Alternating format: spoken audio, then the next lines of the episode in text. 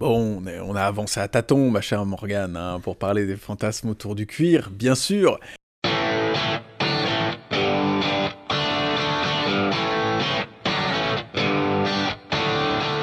Bonjour, bonsoir, je m'appelle Morgane Beauvais et dans la vie, je suis sexothérapeute. Sur cette chaîne, je parle des sexualités, des pratiques alternatives, des fétiches en tout genre et des orientations romantiques et sexuelles. Les personnes interviewées mettent leur intimité à nu à travers des témoignages uniques et sans tabou. Vous écoutez Hélène Sublime, le podcast des sexualités, disponible sur toutes les plateformes de streaming. Édouard, je suis heureuse de t'avoir euh, aujourd'hui encore une fois pour cette euh, série de podcasts qui s'intitule Les matières du désir. Donc nous avons vu le dénime, aujourd'hui nous allons voir le cuir, et puis la fois prochaine nous verrons la corsetterie, et enfin nous terminerons sur la matière de la soie.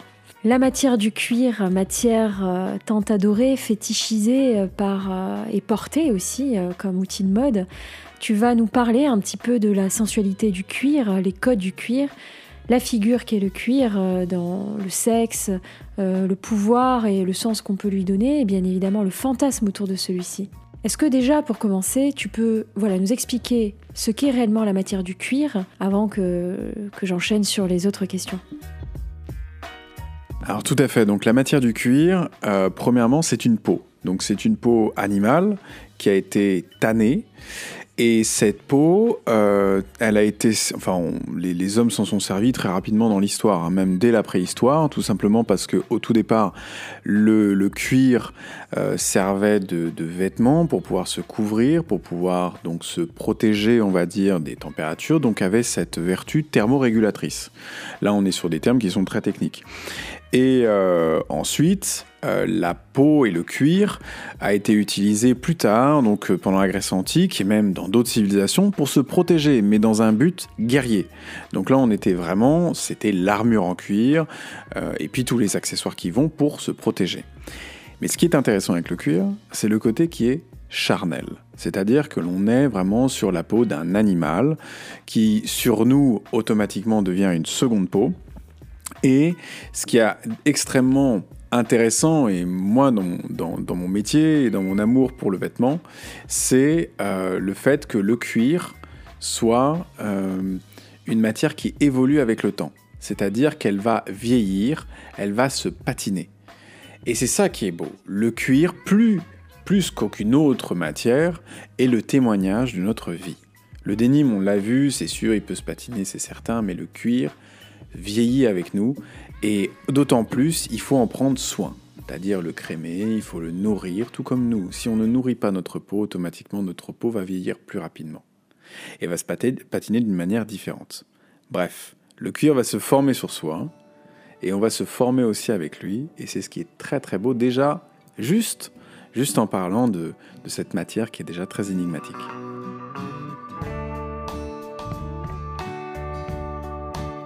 Quelle sensation offre le cuir Et puis surtout, euh, pourquoi a-t-on un rapport euh, de sensualité avec cette matière? Alors la sensation, on en a déjà un peu parlé au tout départ, c'est-à-dire que voilà, on doit, le cuir nous tient chaud, le cuir est une matière qui euh, qui non pas glisse sur nos doigts, mais il y a quelque chose de très euh, très sensoriel avec le cuir. Il y a différents types de cuir, il y a différentes manières de tanner le cuir. On va avoir des cuirs qui vont être grainés, des cuirs un peu plus lisses, des cuirs exotiques. Donc euh, déjà ça, voilà, il y a déjà quelque chose de très sensoriel. Et puis aussi, voilà, on va se tenir chaud, ça va nous permettre de nous vêtir, ça va nous protéger. Bref, la sensualité du cuir, au-delà de la couleur, parce qu'on va parler aussi de la couleur du cuir, euh, dont les deux plus grandes couleurs et deux majoritaires vont être le noir et le marron, mais rien que cela, il y a quelque chose voilà, aussi énigmatique, aussi de très mystérieux et de... Euh, on, va, garder ce mot-là parce qu'il va nous suivre tout au long de ce podcast, mais de charnel. C'est une matière rebelle. Il y a énormément de, de codes euh, dans le cadre de cette matière. Est-ce que tu peux nous en parler un petit peu? Alors la dernière fois, nous avions vu euh, le, le, dénime et le côté très rebelle que pouvait avoir, euh, que pouvait susciter le dénime. Eh bien, le pendant, automatiquement, c'est du dénime, ou du moins le frère, le, frère du dénime, c'est le cuir.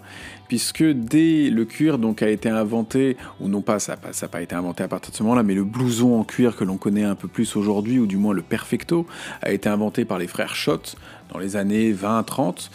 Euh, et ces frères Schott donc, euh, ont inventé ce blouson de moto en cuir de cheval, c'est très, important de préciser parce que les premiers blousons en cuir dans cette époque-là, début du siècle, années 20, années 30, sont en cheval. Et c'est après qu'on va prendre d'autres matières comme euh, l'agneau, la chèvre ou même la vachette. Mais au début, c'est quelque chose voilà, de très rebelle. Donc on est encore une fois après-guerre, on est avec ces jeunes à moto, en cuir, ils ont leur perfecto noir de préférence. Bref, c'est quelque chose de qui tout de suite va créer une image, une attitude qui est à contre-courant. Surtout dans une époque, dans les années 40-50, où les hommes s'habillaient exclusivement en costume-cravate, et d'un coup on a ces jeunes avec leurs jeans, leurs t-shirts et leur perfecto noir.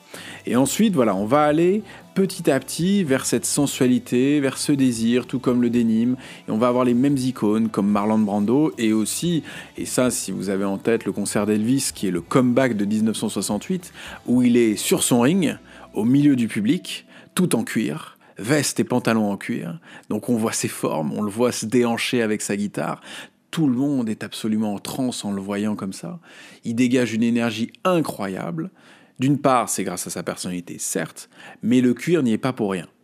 Et ça, ce côté très sensuel, très noir, très sexuel que peut, que peut dégager le cuir, eh bien on va, on va l'avoir vraiment tout au long de l'évolution, dans les années 50, 60, dans le rock majoritairement, et puis plus tard évidemment dans le, dans le courant qui va être punk, ou même dans la pop culture tout simplement.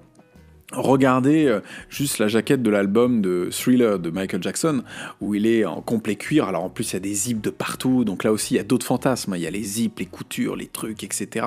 C'est, c'est absolument fou. Enfin, c'est fou et, et il dégage à chaque fois une énergie. C'est la danse avec le cuir, c'est la, la, la, fièvre que peut dégager cette, cette, cette, cette matière. Et encore une fois, et là, je vais plutôt parler de, de, de, fit et de, de morphologie, c'est quand vous allez voir tous ces personnages-là, toutes ces personnes-là, le cuir, mais il leur fit euh, de manière incroyable. Le cuir ne ment pas. C'est pas comme le coton, la laine, etc., où on peut porter un peu oversize. Bon, vous pouvez porter oversize du cuir, il n'y a pas de souci. Mais le cuir, ça doit tomber net. Parce que on doit, il doit sublimer votre corps. Il doit sublimer vos formes, vos muscles, vos épaules, et le cuir ne trahira jamais. Soit il vous va, soit il vous va pas. Et c'est une quête, c'est comme le dénime, hein. c'est une quête qui est... Euh, oh, peut-être que les perfectos ne vous vont pas, mais peut-être que d'autres cuirs vont vous aller. Bref. Mais quand un cuir vous va, ne vous inquiétez pas, vous, vous serez habité par euh, une personne, par une énergie. Vous aurez l'impression d'être dans un film de cinéma, dans un film. Hein. C'est absolument incroyable. Voilà. Maintenant, on va parler un petit peu euh, de la figure, des figures du cuir, le sexe, le sang et le pouvoir. Qu'est-ce que tu peux m'en dire? Alors après avoir parlé du côté très rebelle du cuir, là on va, on va s'approcher de quelque chose de, quelque chose de plus contemporain. C'est-à-dire que automatiquement, en parlant de cuir, on va parler de sexe, de fantasme. Alors on va, on va en discuter un petit peu plus, un petit peu plus tard.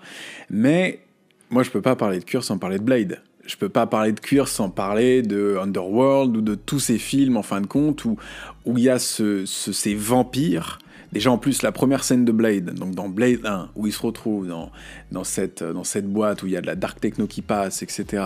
Et d'un coup, les vampires qui invitent des humains, bam, commencent à bouffer littéralement les humains, il y a du sang qui gicle, il y en a de partout. Le cuir est présent. Et le cuir est présent avec le sang avec le sexe. Il y a déjà ce, triptyque qui commence à se créer et on le voit notamment dans la pop culture qui est liée aux vampires. Mais aux vampires postmodernes. Euh, pas les vampires, euh, par exemple le premier Dracula, où là on est plus dans l'habit et, et, le côté très chauve-souris, très élégant. Non, non, là il faut que ça sente le sang, il faut que ça sente le sexe. Et le cuir automatiquement joue un rôle là-dedans. Donc on le voit, donc euh, évidemment, on le voit dans, Blade, dans Underworld, dans Buffy. Et on le voit dans Matrix, alors là on n'est plus dans le côté vampire, mais on est dans le côté euh, rébellion, révolution. pas juste on va contester ou du moins être juste un petit rebelle à moto. Non, non, là on va aller contre une société, contre euh, quelque chose qui nous, euh, qui nous blesse. Et c'est exactement ça l'histoire de Matrix.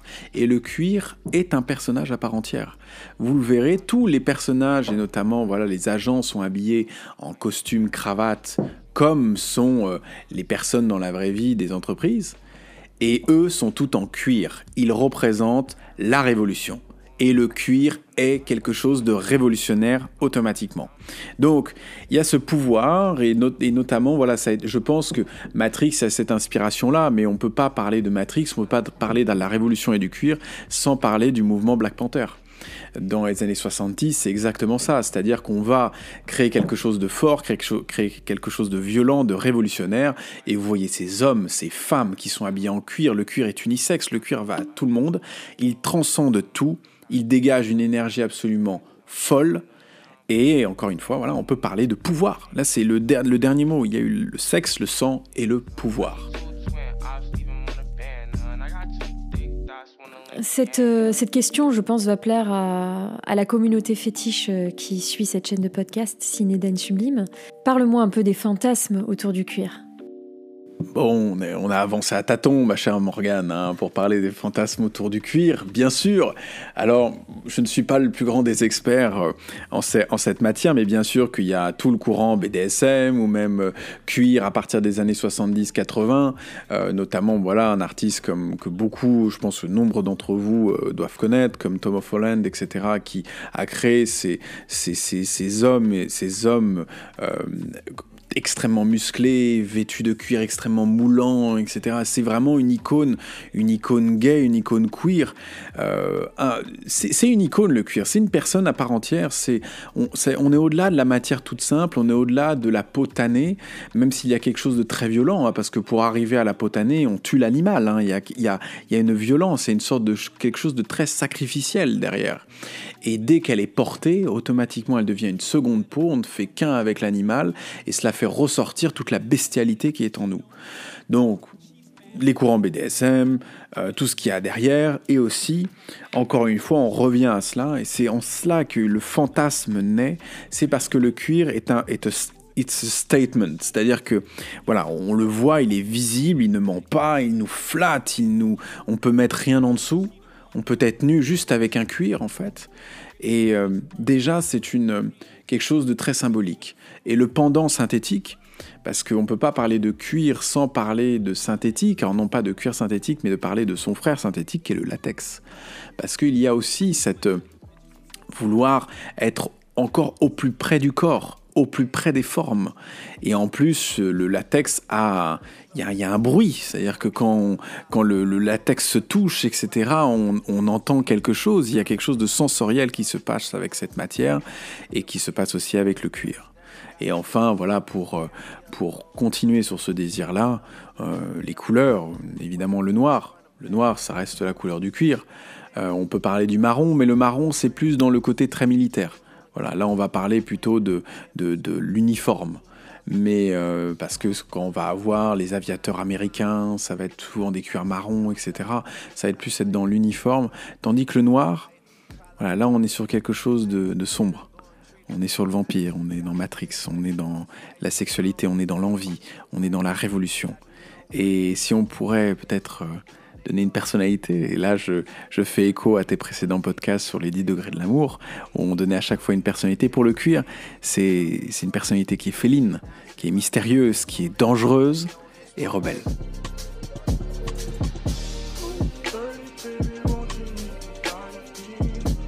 Et je me permets, dernière chose, si vous cherchez du cuir, si vous cherchez voilà, des vestes en cuir, il y a des marques iconiques.